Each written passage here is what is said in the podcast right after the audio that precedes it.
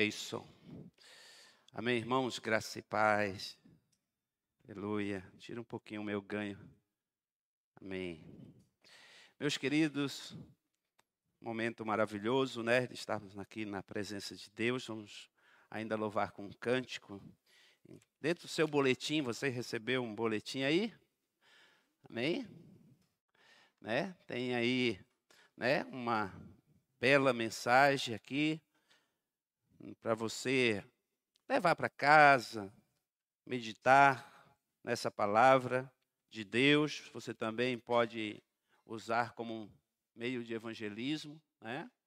E dentro tem um envelope também para você ofertar e dizimar na casa do Senhor, tá bom? É com muita alegria que nós vamos fazer isso nesse momento. Eu queria que você, com muita alegria no seu coração, né, de forma voluntária, com seu coração aberto, a abençoar a casa do Senhor, porque Segunda Coríntios, capítulo nove, versículo seis, a Bíblia diz assim: lembre-se, aquele que semeia pouco também colherá pouco, aquele que semeia com fartura também colherá fartamente. Cada um dá conforme determinou em seu coração, não com pesar ou por obrigação, pois Deus ama quem dá com alegria. E é, é maravilhoso esse versículo oito. E diz assim: e Deus é poderoso para fazer o que lhe seja acrescentada toda graça, para que em todas as coisas, fala comigo, em todas as coisas, em todo o tempo, fala em todo o tempo, tendo tudo, fala tendo tudo, o que é necessário, vocês transbordem em toda boa obra. Olha que coisa linda essa promessa de Deus, né? Deus tem uma promessa para a minha vida, para a sua vida, a respeito da fidelidade ao Senhor. Todas as vezes que nós ofertamos, dizimamos na casa do Senhor, para a gente é um privilégio. Para você é um privilégio. Mas há uma bênção de Deus. Deus quer abençoar você através do seu reino, através da igreja.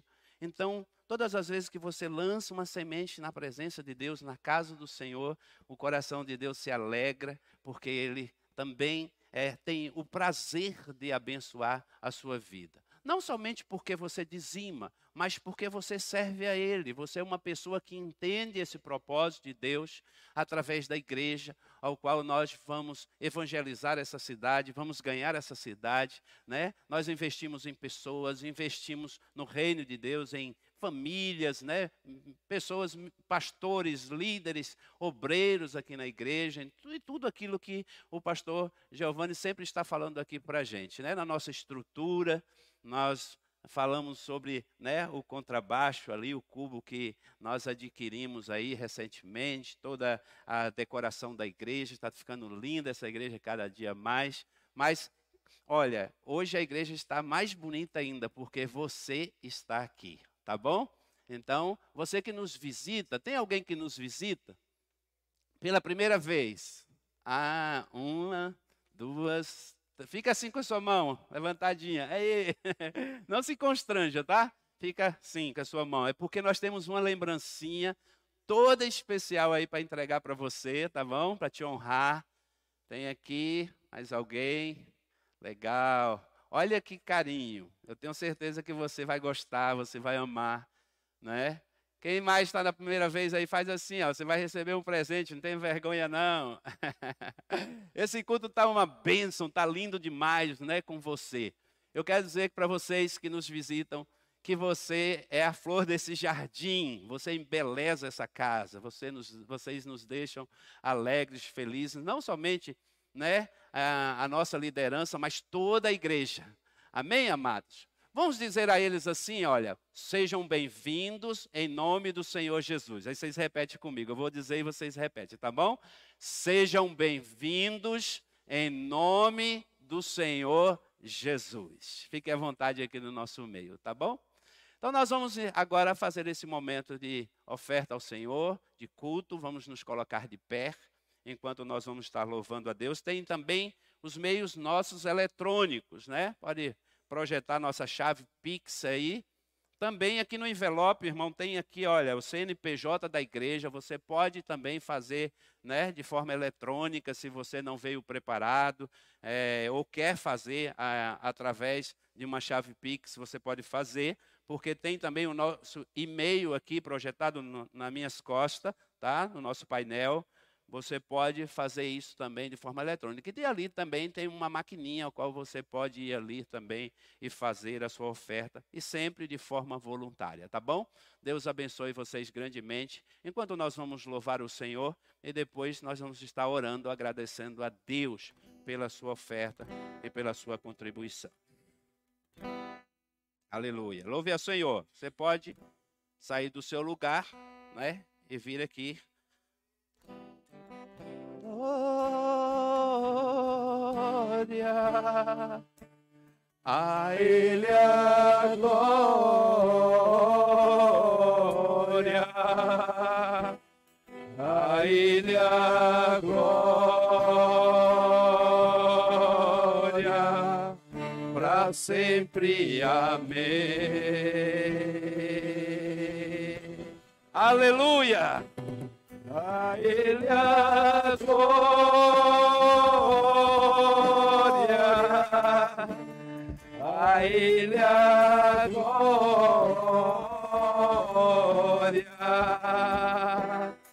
a Ele a glória,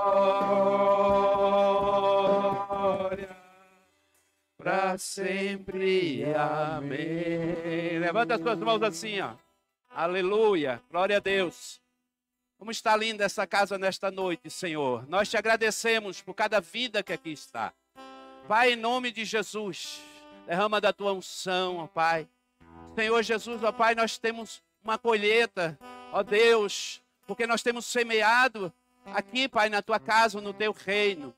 Eu quero profetizar sobre a vida da tua igreja, a tua bênção, a tua abundância, a tua prosperidade bíblica sobre a vida de cada um, meu Pai. Abre os céus sobre a família, sobre as empresas, sobre os negócios dos teus filhos. Em nome de Jesus, que eles sejam prósperos, abençoados, para a honra e glória do teu nome, meu Pai. Senhor Jesus, se tem alguém aqui que está passando por dificuldades financeiras, pessoas, ó Pai, que estão desempregadas, eu te peço em nome de Jesus, que o Senhor abra a porta agora, Senhor. E a porta que o Senhor abre, meu Pai, ninguém pode fechar. Por isso, meu Pai, em nome de Jesus, vai, Senhor Jesus, abrindo o céu, derramando da tua bênção sobre a vida dessas famílias. Oramos pelos aqueles que estão, ó Pai, conectados conosco nas nossas plataformas digitais. Aqueles que estão em casa, que porventura, Senhor, não puderam estar aqui presencialmente, mas que tem também, Pai, semeado nesta casa. Nós oramos agora e pedimos, ó Pai, que o Senhor libere uma bênção de forma abundante sobre essas famílias. Em nome de Jesus. Ah, Senhor, vai derramando, Senhor, da tua bênção sobre essas casas, sobre as famílias. Em nome de Jesus. Diga, eu creio na bênção do Senhor sobre a minha vida, sobre a minha casa, sobre a minha família. Em nome de Jesus. Amém? Você pode aplaudir ao Senhor? Aleluia! Glória a Deus. Pode se assentar. Amém. Glória a Deus. Quero dar alguns avisos para os irmãos, né? Importante os irmãos é, estarem atentos. Você que está conectado com a gente também, aos nossos avisos. Aí, no sábado, meus queridos, nós temos as nossas células de jovem. Tá bom? Então você é, que está chegando agora na igreja, que é jovem, deixe o seu telefone, por favor, e nós entraremos em contato com você para te direcionar para uma célula. O que é célula? São pequenos grupos nas casas, onde nós nos reunimos, compartilhamos da palavra, compartilhamos da comunhão, da amizade, né, uns com os outros. E tem sido um crescimento maravilhoso, tem sido maravilhoso, irmãos, as nossas células. As nossas células, no meio das semanas, estão crescendo, estão cheias de pessoas, não é? Cada dia mais tem alegrado o nosso coração a participação dos irmãos. Nós temos aí nove células já na igreja, tá? Então, você que quer participar, nos procure, ser inserido em uma célula, vai ser muito bom você participar das nossas células. No domingo pela manhã, nós temos a nossa escola bíblica, a E B D, tá? Culto aqui às nove horas. Também tem sido um momento de reflexão, estudos específicos sobre a família. Nós estamos desenvolvendo aí vários temas. Passamos aí um, praticamente o mês inteiro falando sobre criação de filhos. Agora estamos falando sobre os problemas no casamento, né? Como começam os problemas em um relacionamento. No domingo pela manhã, o Rafael, de forma maravilhosa, ministrou ao nosso coração no domingo pela manhã. Domingo pela manhã eu estarei ministrando com vocês também. Então, nós vamos dar continuidade sobre família. Então, traga, traga o seu esposo, traga os seus filhos para a escola bíblica e você vai aprender muito. Irmãos, domingo de manhã é muito bom estar aqui na casa do Senhor. Sempre esse culto pela manhã é muito especial. E o nosso culto, né, principal, domingo à noite, às dezenove horas, culto da família. A igreja sempre cheia. Tem, tem domingo aqui que a gente tem colocado aquelas cadeiras que ficam ali no fundo, né? Porque a igreja tem ficado cheia aqui, muito cheia. Graças a Deus por isso. Isso é um excelente problema, não é? Então, é, nós estamos alegres com o crescimento da igreja, como a igreja tem se, é, se propagado nessa cidade, as pessoas falando da igreja Casa na Rocha, mas é importante que a gente... É, exerça a nossa missão, o nosso papel, né? Falando de Jesus. Tudo o que está acontecendo, irmãos, não é porque nós temos algum merecimento nisso, porque trabalhamos bastante. Não, é Deus que está fazendo, meus irmãos. Tudo debaixo de oração. Há pessoas orando por nós. Há aqui um grupo de intercessão maravilhoso. Inclusive, amanhã quero te convidar, se você quiser vir orar com a gente, às quinze horas nós temos aqui a nossa intercessão também. Irmãs, irmãos aqui de Deus que tem se colocado aqui em oração pela sua vida, pela sua casa. Nós temos uma lista também. Se você tem algum, alguma situação que você gostaria que nós orássemos, você deixa ali, tem uma lista, né? Ali com a irmã Beth, faz assim, Beth. Aí, a Beth vai cuidar disso aí, tá bom? E aí você pode deixar ali que nós vamos estar intercedendo por essa causa, lendo aqui de forma específica, colocando diante de Deus, e Deus vai mudar esse quadro, essa situação em nome de Jesus. Também as nossas classes aí, né? né? É, tem assim as classes de crianças. Cresceram bastante, estão cheias também, tem alegrado também muito ah, o coração do Senhor também, não é? De ver os nossos filhos, os filhos de vocês sendo inseridos, crescendo na igreja. Meus queridos, você imagina daqui dez anos esses meninos, estão, são todos aqui adolescentes e jovens que já passaram por discipulado, cresceram no ambiente da igreja e aí eles vão sendo consolidados. E nós teremos aí uma, um grupo de adolescentes fortes, uma juventude forte. Por quê? Porque nós estamos investindo na vida dessas crianças hoje. Por isso, nossa, nós alugamos aqui uma sala ao lado, né? Porque não está cabendo nas salinhas que nós temos aqui, dentro desse espaço. Então, aqui do lado também vai ter uma nova classe. Então, está sendo adaptado todo aí, todo o espaço para receber aí o seu filho, independente da idade, tá bom? Então, você pode trazer para cá, que ele vai ser bem cuidado aqui na igreja, tá? Os professores maravilhosos também, que vão abençoar muito a vida deles. Fecha, a sua, fecha os seus olhos um pouquinho, nós vamos orar. Vamos falar com o Senhor, não é? Pedir a Deus a direção dele para a ministração da palavra de Deus. Quantos aqui desejam que Deus fale com, com você? Você está desejoso de ouvir a voz de Deus, né? Meus amados, é muito, principalmente com relação à igreja, com relação ao nosso envolvimento com Deus, nosso relacionamento com o Senhor, nossa, a maneira como eu é, enxergo isso, a maneira como eu desenvolvo a minha vida com Deus. É importante nós termos entendimento Não é? A gente não pode fazer de forma mecânica. Como, o que, que eu vim fazer hoje aqui na igreja? Qual é a expectativa do meu coração? Né? Eu tenho é, essa expectativa que Deus fale comigo, que Deus é, interfira ou, ou estenda a sua mão. Talvez você esteja aqui, chegou aqui hoje talvez entristecido, talvez ah, você está passando aí por uma fase difícil, não é? Passando por um deserto daqueles intermináveis, eu quero te dizer que você veio no lugar certo, na casa de Deus. Esse é o lugar onde Deus tem respostas para as nossas indagações. Deus tem resposta para você. Deus quer falar com você. Deus se interessa por você. E Deus tem um projeto através da tua vida. Deus te escolheu e Deus confia em você. Meus irmãos, entenda isso. Deus confia em você. Eu queria que você hoje entendesse, através dessa ministração, o quanto Deus confia em você e o quanto Deus quer usar a tua vida, tá bom? Então, eu gostaria que você entendesse isso. Eu queria que você é, abrisse a sua Bíblia, né? Lá em Juízes capítulo seis. Deixe a sua Bíblia aberta.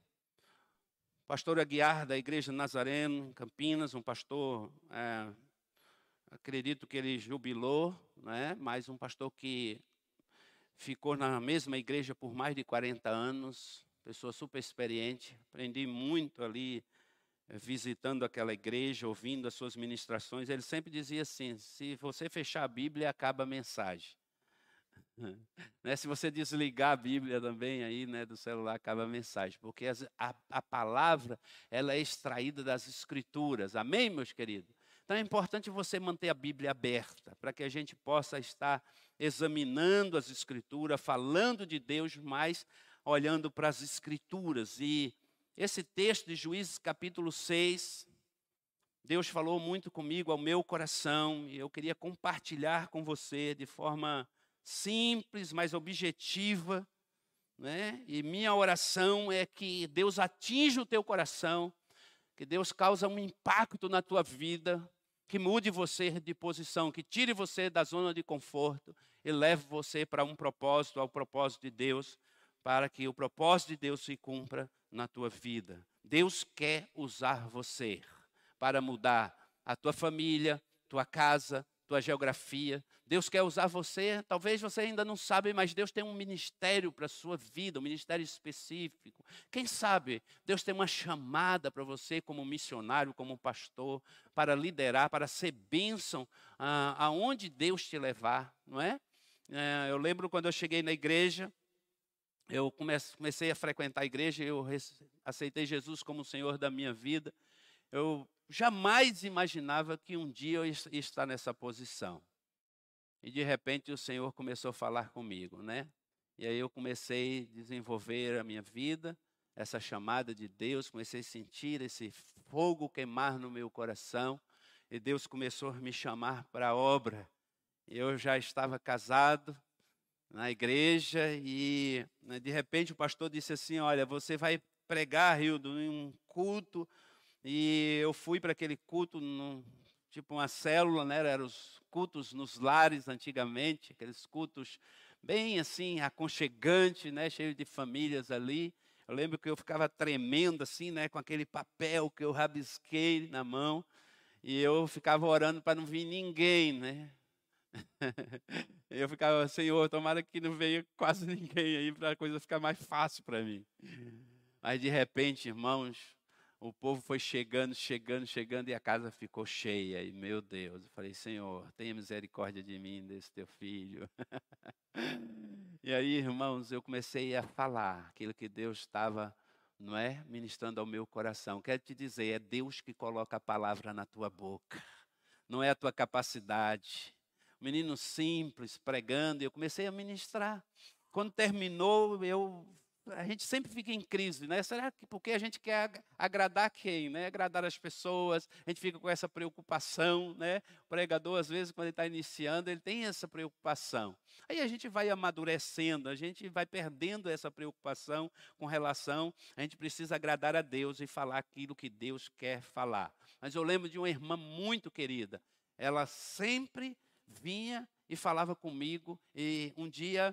ela chegou e disse assim para mim, depois de eu já estar pregando na igreja, cheia ali, com mais de duzentas pessoas na igreja. E um dia eu, eu terminei uma ministração em um dos cultos, e ela disse assim: Rildo, o que, que você está fazendo ainda aqui? Por que, que você ainda não foi se preparar para o ministério? E é, aquela chama continuou ardendo no meu coração, ela foi crescendo, crescendo. E eu compartilhava com a minha esposa, mas ela não dizia sim. E eu ficava ali preocupada. Ai, Deus, e como é que eu vou fazer? Né? Deus me chamou, e agora, minha esposa? Ela precisa ir comigo. E um dia eu estava em casa, cheguei do culto, um culto abençoado, tomado pela glória de Deus.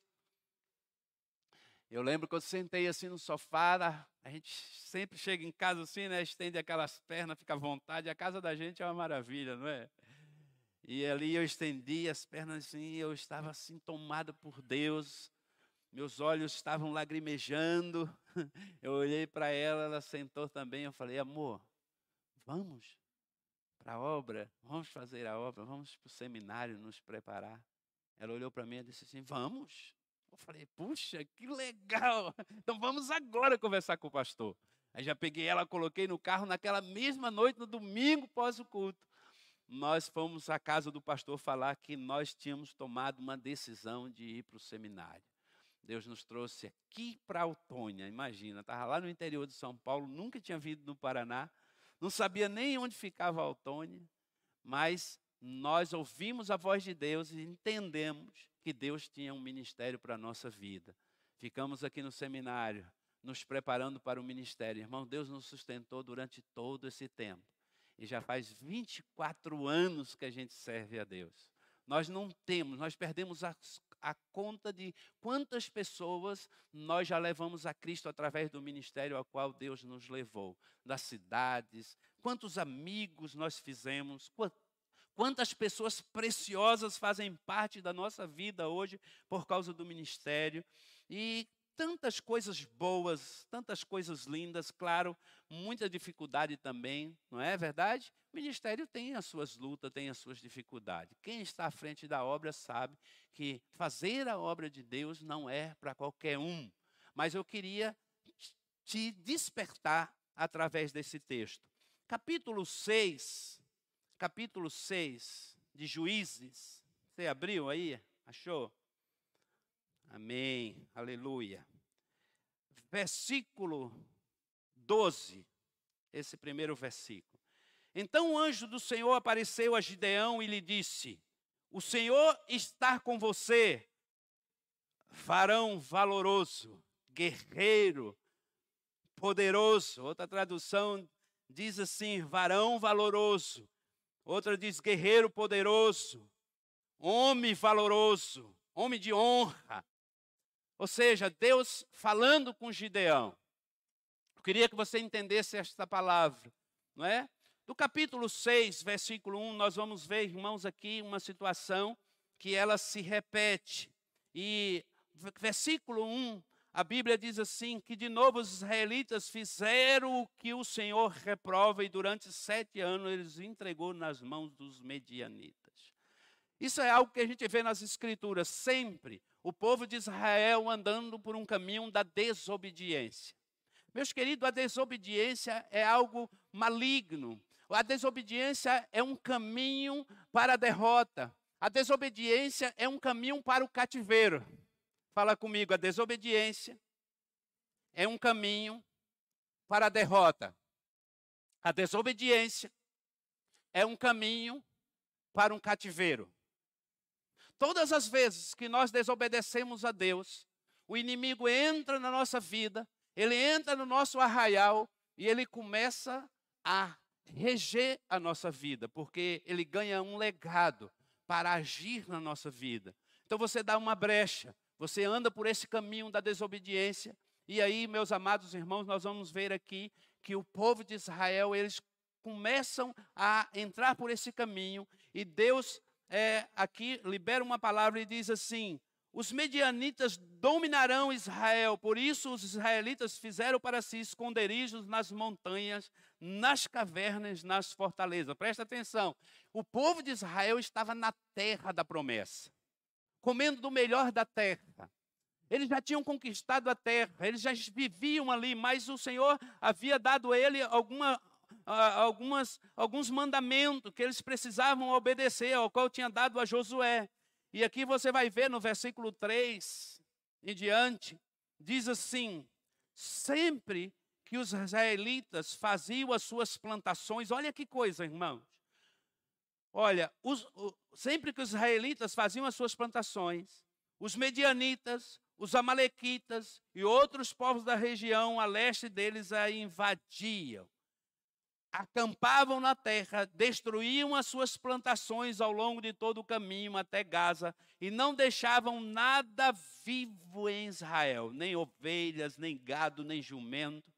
Eles subiam trazendo seus animais, suas tendas, vinham como enxames de gafanhoto e era impossível contar os homens e os seus camelos. Invadiu a terra para devastá-la. Por causa de Midian, Israel em empobreceu tanto que os israelitas clamaram por socorro ao Senhor. Meus amados irmãos, a desobediência leva o povo ao sofrimento. Observe o que este povo está passando por causa da desobediência.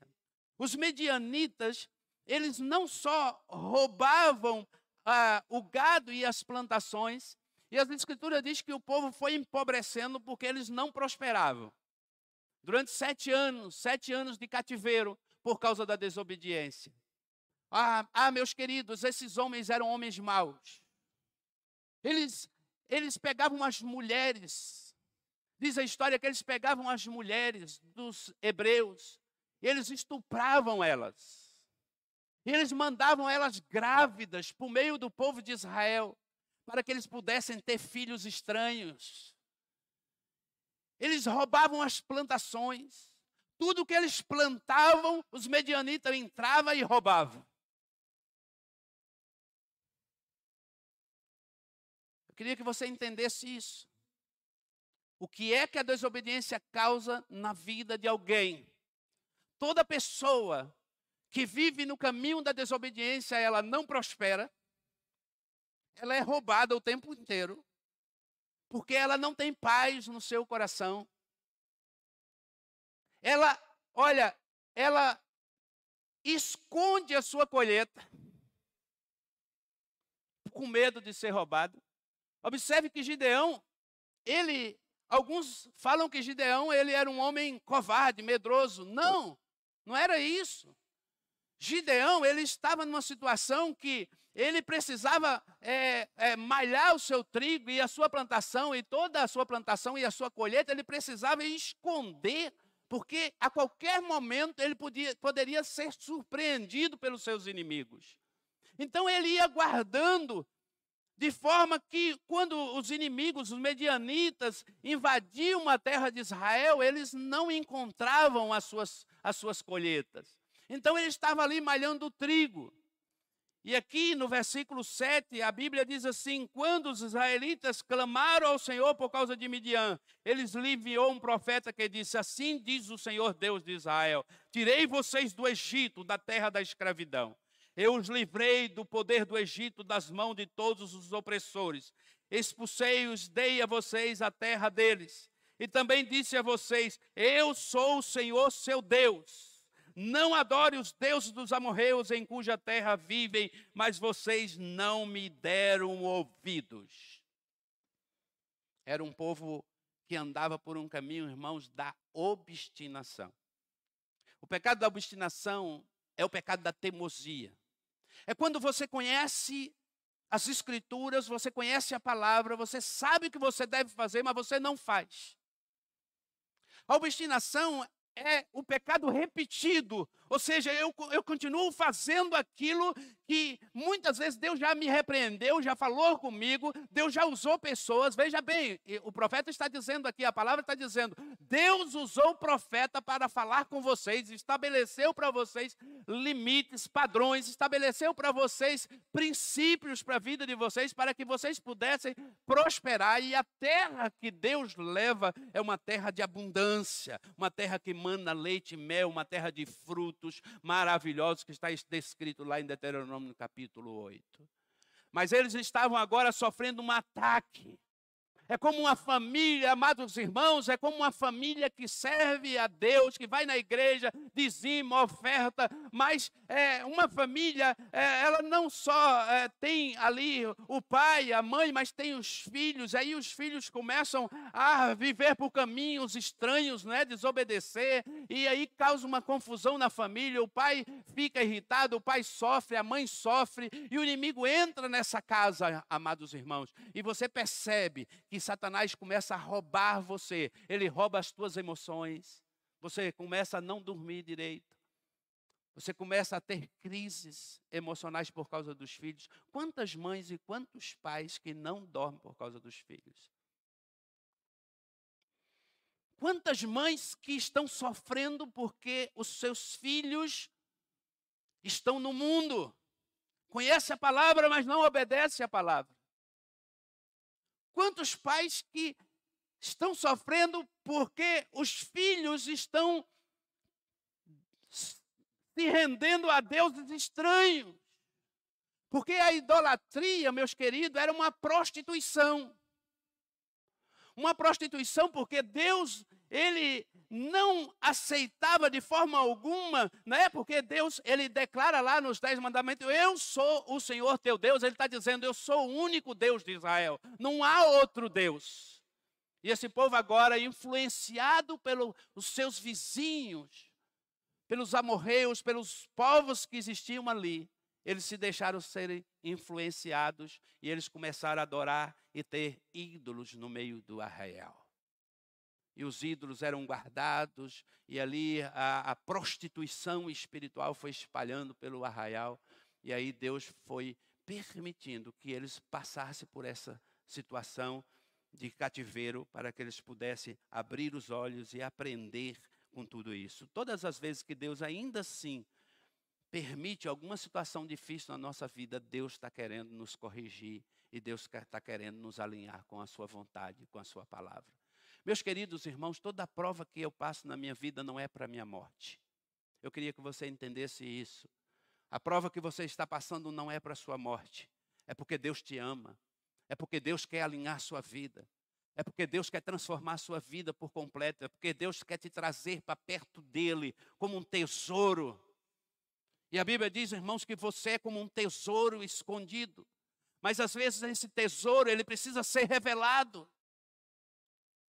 Porque há uma beleza em nós que precisa ser revelada. Qual é a beleza que há em nós? Qual é o tesouro que o Senhor tem escondido em mim e em você? É Jesus Cristo. É a essência de Cristo em mim. É a essência de Cristo em você, para que essa beleza possa é, chegar até essa cidade, ao seu vizinho, aos seus amigos. E aí, irmão, essa beleza que existe em mim, que é de Jesus, ela vai contagiar as pessoas. E às vezes as pessoas não estão conseguindo ver esse tesouro que está dentro do meu coração, dentro do seu coração. Alguma coisa ainda obscurecendo, alguma coisa ainda encobrindo, que Deus quer tirar, Deus quer arrancar da sua vida. E você precisa entender isso, ter esse discernimento. Mas eu quero te dizer, Deus sempre vai levantar alguém. E não é qualquer pessoa para falar contigo. Deus sempre vai levantar alguém. Deus sempre vai usar alguém. Mas alguém valoroso. Alguém valoroso. Eu queria que você entendesse isso. Versículo onze. Eu entendo que aí a Bíblia diz assim, então o anjo do Senhor veio e sentou-se sobre uma grande árvore de Ofra, que pertencia a Abiezerita Joás. Aí a Bíblia vai citar Gideão. Gideão, filho de Joás. Que coisa interessante aqui. Presta atenção. Primeiro, o anjo do Senhor. Ele está observando Gideão. Quando você olha para Gideão, você diz assim, Deus escolheu Gideão porque Gideão era um homem valoroso. Mas por que que Gideão era um homem valoroso? Porque Deus o observava. Gideão era um homem que trabalhava. Gideão era um homem ocupado. Gideão era um homem de caráter. Com certeza eu posso afirmar isso, porque esse testemunho é do próprio Deus. Não é de homens. Não é de pessoas, isso não é do pastor, isso não é no pastor Rildo, que pode olhar para alguém e dizer aqui, olha, essa pessoa aqui, ela é capacitada. Não, é o próprio Deus que dá um testemunho a respeito de Gideão. Então vem um decreto do céu a respeito de Gideão, dizendo, esse homem é um homem valoroso, esse homem que eu estou falando, que eu estou chamando, ele é um homem de caráter, ele é um homem que trabalha, ele é um homem que valoriza os princípios que eu ensinei, ou seja, ele Ele não se deixou ser contaminado. Existe alguém, existe alguém que eu observo. Eu quero te dizer, irmãos, Deus está observando você. Não é na igreja. É no seu dia a dia. É na sua lida. É no seu trabalho. É na sua casa. É no seu dia a dia. Deus está observando você. Deus nos observa. Deus observa o nosso coração, Deus nos observa como eu trato as pessoas, Deus me observa como eu é, honro a minha aliança, tanto com Deus, como com a minha família, quanto com o meu líder, com a minha igreja. Deus está observando você, se você realmente serve a Ele ou não. Deus está observando você. Os olhos do Senhor estão sobre nós, meus irmãos. Os olhos do Senhor, Ele é capaz de ver tudo. Ele vê tudo. Ele vê o teu coração. Ele vê a tua alma. Ele sabe como está a tua vida. Oh, glória! Aleluia, isso é maravilhoso, não é para você, é para você ter temor. Não é para você ter medo de Deus. Porque Deus te ama. E Deus quer liberar um decreto do céu sobre a tua vida e dizer, mulher, homem, varão, jovem, você é um tesouro escondido que precisa ser revelado. Oh, glória, aleluia! Você precisa ser revelado. Você está como um tesouro escondido, mas eu quero revelar a minha essência em você e te fazer e fazer de você um varão, uma varoa, um jovem, uma mulher, um pai de família valoroso, cheio da da minha glória, cheio da minha unção. Oh, aleluia! Como Deus é maravilhoso, amados irmãos.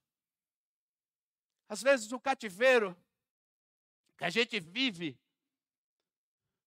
a gente sofre, o inimigo rouba, o tempo passa, talvez você é jovem ainda, mas você, o tempo vai passar para você também. Chega um momento da nossa vida que a gente começa a olhar para trás. E aí, meus amados, a gente fica assim, olhando também para frente, a gente fica pensando, quanto tempo eu tenho agora para tentar recuperar o meu tempo que eu perdi, que os medianitas entraram na minha terra, roubaram as minhas plantações. Vocês estão entendendo, gente? Invadiram a minha terra, eu não prosperei, trabalhei igual um condenado, mas não consegui prosperar, não construí família. Minha família está destruída. O diabo entrou, destruiu o meu casamento, destruiu o meu relacionamento, destruiu o meu relacionamento com meu filho. E agora? Eu começo a sofrer por causa disso, porque às vezes o tempo que eu tenho é curto, mas eu quero te dizer, Deus está observando você.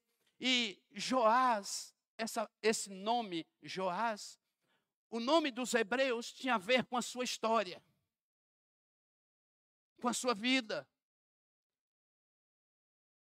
Joás quer dizer fogo. Fogo de Deus. E Gideão é mais interessante ainda. Gideão vem da palavra lenha, ou seja, aquele que leva lenha para o fogo.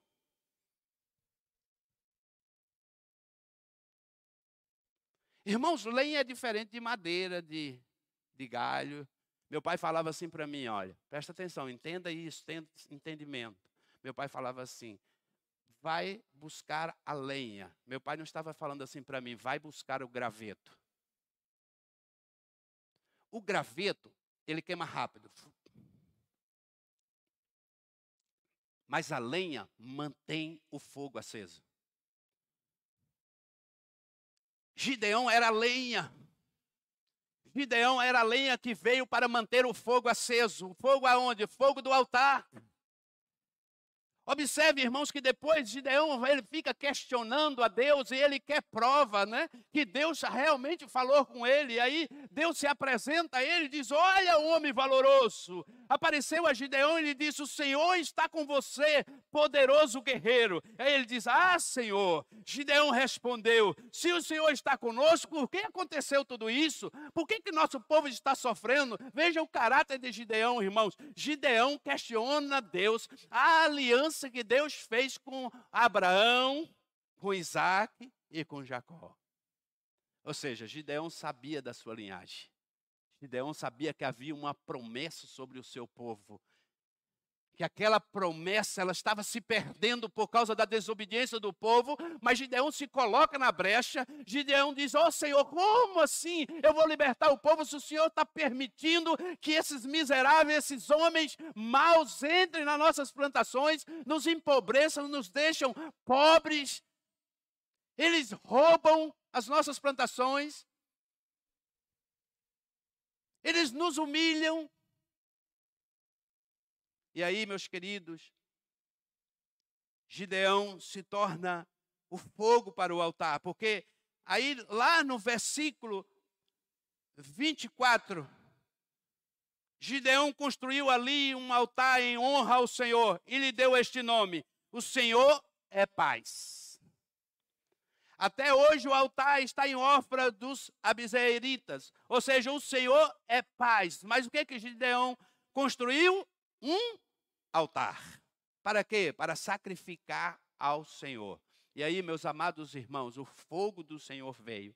Quando Gideão fez construir um altar, Deus se manifestou sobre ele com fogo e consumiu aquele, aquele sacrifício em, em sinal da sua presença, em sinal da sua bênção. Por quê? Porque havia ali um lenhador, alguém que coloca lenha no altar. Como anda o seu altar? Como está o seu altar? Há fogo no altar, há lenha no altar. O que que você tem colocado no seu altar, irmãos? Porque o fogo precisa se manter aceso.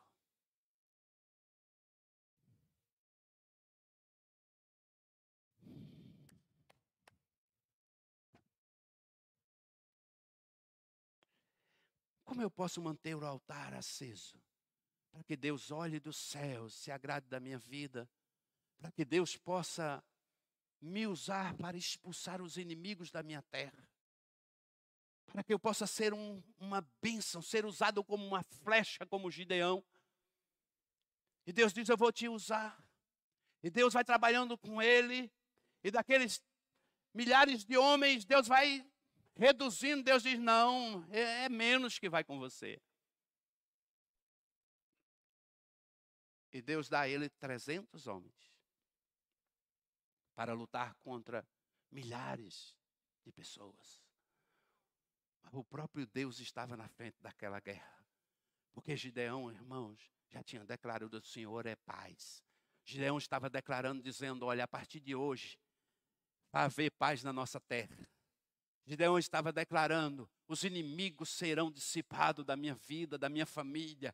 Não vai mais atacar o meu arraial. Ou seja, o diabo não vai entrar mais na minha casa. Ele vai, não vai saquear mais as minhas finanças. Ele não vai saquear mais as minhas colheitas. Ele não vai entrar mais na minha família. Ele não vai mais me deixar em depressão. Ele não vai, não vai mais me deixar em crise de ansiedade. Ele vai embora da minha vida porque eu estou levantando a bandeira do Senhor na minha casa e eu quero declarar que o Senhor é paz sobre a minha vida. Oh, aleluia, porque há fogo no altar. Meus amados irmãos, quando o fogo está aceso no nosso coração, não há nada que te tira da presença de Deus. O inimigo pode te atacar, ele pode lançar é, ameaças sobre a tua vida, mas você está firmado no Senhor, e porque a lenha, e a lenha queima, e o fogo não cessa. E aí, irmãos, olha, você está firmado, e o inimigo te ataca, mas você sabe que Deus está contigo, porque há um decreto do céu sobre a tua vida. Você crê nisso? O pastor Gil estava ministrando aqui domingo sobre a identidade em Cristo. Fala assim, eu sou filho. Olha que coisa maravilhosa. Quem pode tocar nos ungidos de Deus? Ninguém.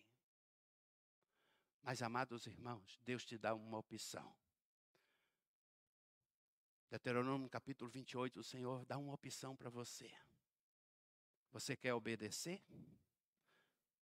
Eu coloco diante de ti a bênção e a maldição. Mas eu quero te dizer, Deus dá uma dica. Escolhe a bênção. Porque você vai estar prosperando. Escolhe a bênção. Porque eu vou te abençoar. Escolhe o caminho da obediência. Porque você vai parar de sacrificar.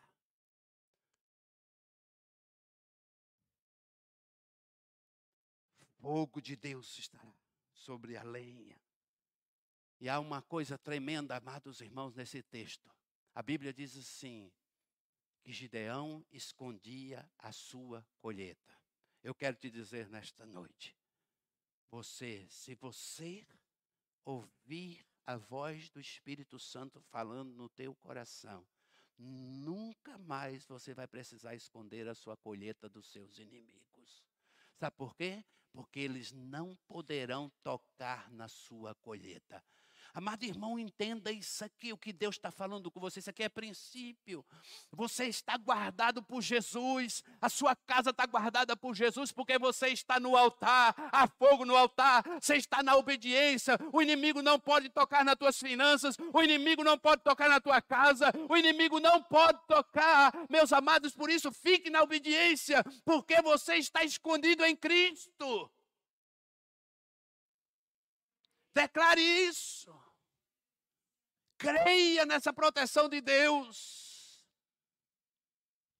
Ah, pastor, muitas vezes eu me sinto ameaçado e eu começo a tremer, eu fico com medo, né? E aí você pode pensar, mas Gideão também teve algumas atitudes aqui diante de Deus, colocando a prova, dizendo, Deus faz isso para mim, saber se o Senhor está realmente comigo. Quantas vezes Deus já se manifestou na tua vida? Amados irmãos, eu ouvi um testemunho agora essa semana na célula, que coisa linda. Amados irmãos, uma irmã, ela foi curada quatro vezes, né? Quatro vezes, quatro vezes de câncer sem fazer quimioterapia. Você não vai se manifestar? Olha, essa irmã foi curada quatro vezes de câncer, nunca passou por uma quimioterapia. Se eu fosse você, eu dizia aleluia, glória a Deus. Se eu fosse você, eu aplaudia ao Senhor, porque Ele é digno, irmão. Deus é digno de toda adoração. Ele tem todo o poder para manifestar a sua glória. Ele tem todo o poder. É Deus que é o Senhor da obra. É Deus que é o Senhor da igreja. Nós não temos que temer os inimigos, sabe por quê? Porque há fogo no altar. Quando há fogo no altar, eu quero dizer, eu quero declarar aos céus dessa cidade, o inimigo não roubará a nossa colheita. O Senhor está preparando uma colheita sobrenatural para a vida desta igreja, e o inimigo não pode roubar, não pode roubar. Olha, eu quero dizer, pode haver medianita, todos os inimigos estão aí às portas, ao nosso redor, mas eu quero declarar aqui nesta noite, há uma colheita de Deus preparada para a minha vida, para a sua vida, mas há um princípio que eu preciso andar sobre ele, é o princípio da obediência. Eu preciso obedecer ao Senhor, eu preciso estar na presença do Senhor, eu preciso andar aliançado, e há um decreto do céu através do Senhor Jesus. Olha, o Senhor Jesus diz, todo aquele que vem a mim tem a vida e vida e abundância. Sim ou não? Sim ou não? Qual é a vida que Jesus tem para você? Que vida é? É a vida que você anda assim? Arrastando os pés? Tem um cântico antigo que diz assim, né? É, tropeça, cai, levanta e começa a cantar. A Lu conhece todos esses cânticos. Irmão, deixa eu consultar aqui minha universitária. Como que é? Tropeça aqui. Cai acolá, e de novo levanta e começa a cantar. Ei, para. Isso não é normal? Não, não, não. Não é. Tropeça aqui, cai acolá e de novo levanta e começa a cantar. Não, nossa vida é assim, eu vivo assim, eu vivo assim. Você pode, talvez, estar vivendo assim porque você ainda não entendeu o propósito de Deus na sua vida. Talvez você ainda precisa tomar uma decisão, entregar a sua vida para o Senhor Jesus. Talvez você colocou só na sua cabeça que você é crente, que você, né, é crente e acabou, não é? Mas, olha, se você entender o propósito de Deus através da sua vida e você entender que você é um tesouro que Deus quer revelar, eu quero te dizer, meu irmão, olha, você não vai tropeçar e não vai cair aqui e acolá coisa nenhuma. Você vai andar, irmãos, olha, sempre de pé, com a cabeça erguida, não cheia de orgulho, mas cheia do brilho do Senhor. As pessoas vão chegar para você e dizer, que alegria é essa? Que graça é essa sobre a tua vida? Que pessoa maravilhosa! Olha, como eu gosto de estar perto de você. Lá no seu trabalho, as pessoas vão estar perto de você. As pessoas vão ter inveja de você, vão. Sabe por quê? Porque há algo especial na tua vida, que é os, a, a graça do Senhor que está sobre você. É a unção do Espírito Santo. Ele traz brilho para o nosso rosto. Oh, meus amados irmãos, Ele rejuvenesce você. Ele te deixa mais bonito. Ele te deixa mais forte. Ele te deixa mais vigoroso. Aleluia. Oh, glória. Você quer aplaudir ao Senhor? Pode aplaudir, irmão. Aleluia. Glória a Deus! O Espírito Santo, irmãos, te deixa mais bonito. É. Você pode fazer uma foto aí do antes e depois da igreja que você está mais bonito. É sim. Às vezes eu vou para minha terrinha, né? Estou terminando. Chego lá, aí eu vou ver meus amigos de infância. Tomara que eles não assistam o vídeo. Aí a Lu olha assim e diz assim, é mais velho ou mais novo que você? Ele disse, é mais novo. Disse, como você está bem, hein, amor? Sabe o que é? É o Espírito Santo. Te deixa mais lindo, mais, mais bonito. Eu estou olhando o semblante de vocês, que semblante bonito de vocês, sabe por quê? Porque vocês estão sorrindo, cheio da glória, da unção, da graça do Senhor. E aí, irmão, sabe o que é? Que a amargura, ela sai. O Senhor vai limpando o coração. Nós não temos motivo mais para andar assim, cabisbaixo, sabe? Aquela pessoa que já levanta amarga, não é aquela pessoa que já levanta murmurando, reclamando de tudo, não. Quando você levanta, você já levanta e leva a mão para o céu, e ali na cama mesmo você diz, Jesus, muitas vezes as pernas estão doendo, o corpo está difícil, não é? Você vai desenrolando como um, um lençol, assim, grave que você pega uma, uma coberta, ela está enrolada, aí você vai desenrolando ela, e às vezes nós somos assim mesmo, quando a idade vai chegando, né? E a gente vai esticando, vai ficando melhor, mas daqui a pouco a gente está de pé, não, não tem problema, não. E a gente fica de pé, toma aquele café, e a gente dá glória a Deus mesmo assim, e a gente começa a glorificar o Senhor, daqui a pouco a gente põe um som no carro, vai para o trabalho, e a gente está animado, feliz. Ah, meu irmão, isso é a glória de Deus! Sabe por quê? Porque você é lenhador, você é lenha no altar, você queima, você acende o fogo, oh glória! Você é Joás, você é Gideão, homem forte e valoroso, há um decreto do céu sobre a tua vida. Eu tomo posse para a minha vida. Por mais que as pessoas, às vezes, irmãos, querem te desprezar. Por mais que as pessoas te atacam, elas te diminuem, elas, elas querem matar os teus sonhos. Eu quero te dizer, Deus está trabalhando na tua vida. E eu quero falar, ó, irmão, deixa esse sonho brotar no teu coração, porque Deus é o Senhor desse sonho. Esse sonho é produzido por Deus. Pastor, qual é o seu sonho?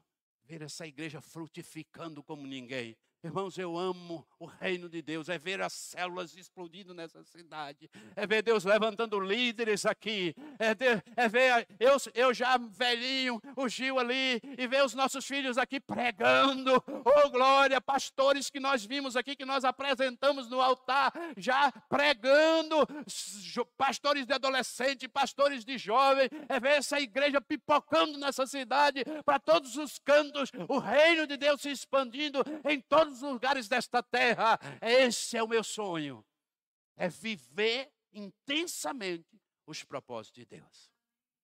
Qual é o teu sonho? Quais são os teus sonhos? Mas você precisa entender que você precisa ter fogo no altar. Quem você é? Você é lenha? Se um anjo descesse do céu agora para emitir um decreto a teu respeito, que decreto seria?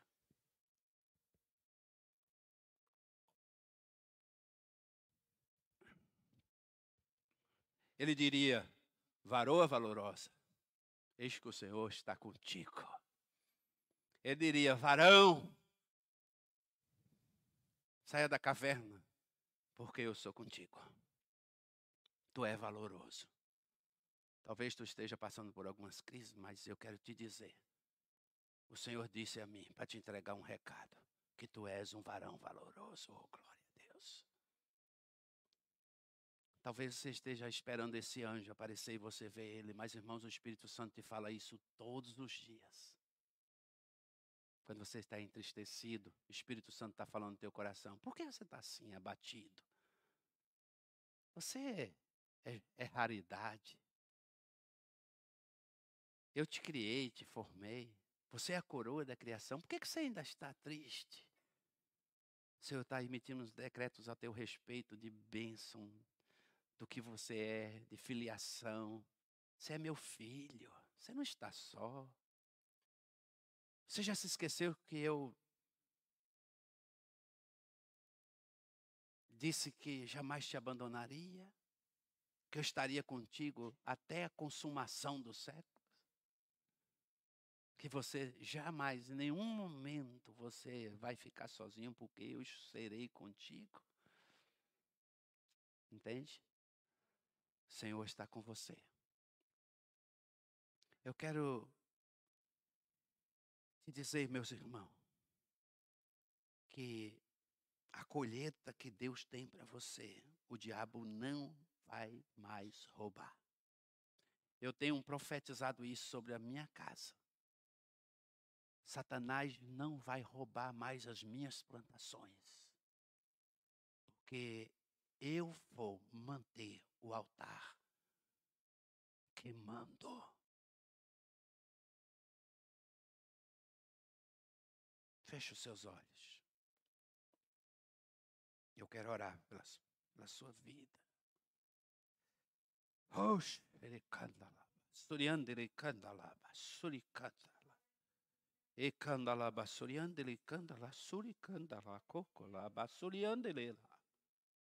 Ele canta lá baixo, ele canta lá baixo, ele canta lá baixo. Oh!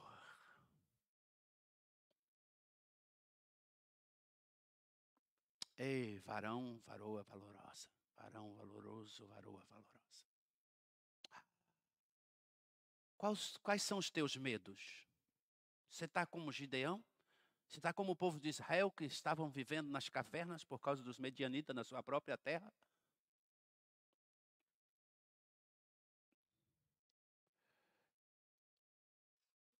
Eu quero te convidar a dizer não a Satanás. Eu quero te convidar a se posicionar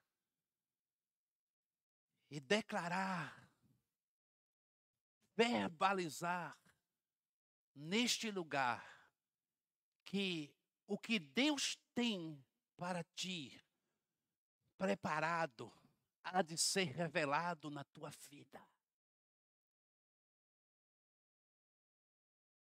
Por que que o Senhor diz, dar-te-ei tesouros escondidos?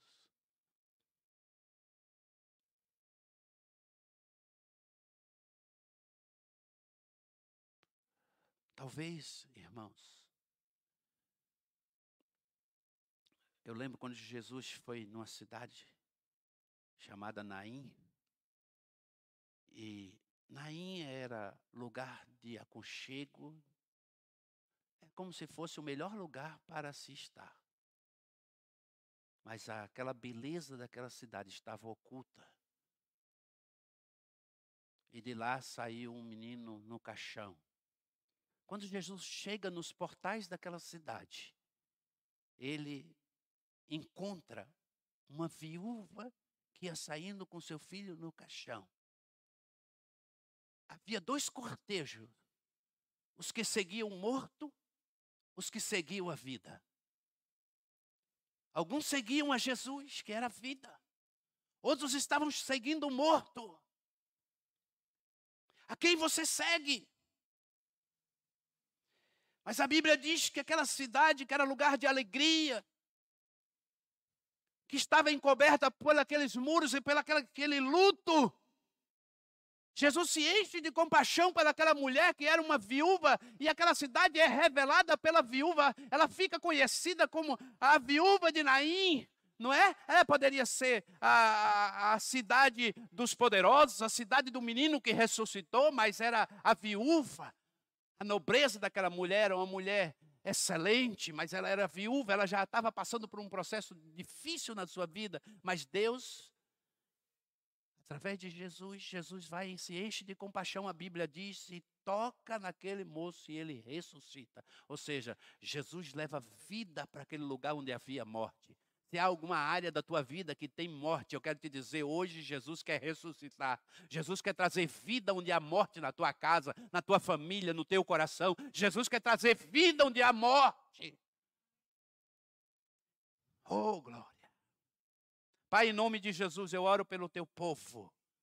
Senhor, em nome de Jesus, abençoa a tua igreja agora. Libera uma palavra, Senhor, sobre os teus filhos. Em nome de Jesus, vai, Senhor, que essa palavra alcance a sua alma, as suas casas, seus corações. Em nome de Jesus, ah, Senhor, mexe com as estruturas do teu povo. Ei, Senhor. Aleluia.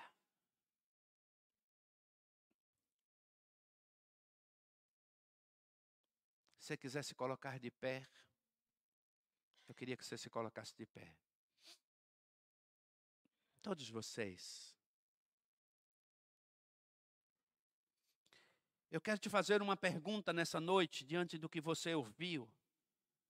Se você tem alguma área da sua vida que precisa ir para o altar, e Deus vai acender a chama dele, Deus vai colocar lenha nesse altar, eu quero te convidar a sair do seu lugar.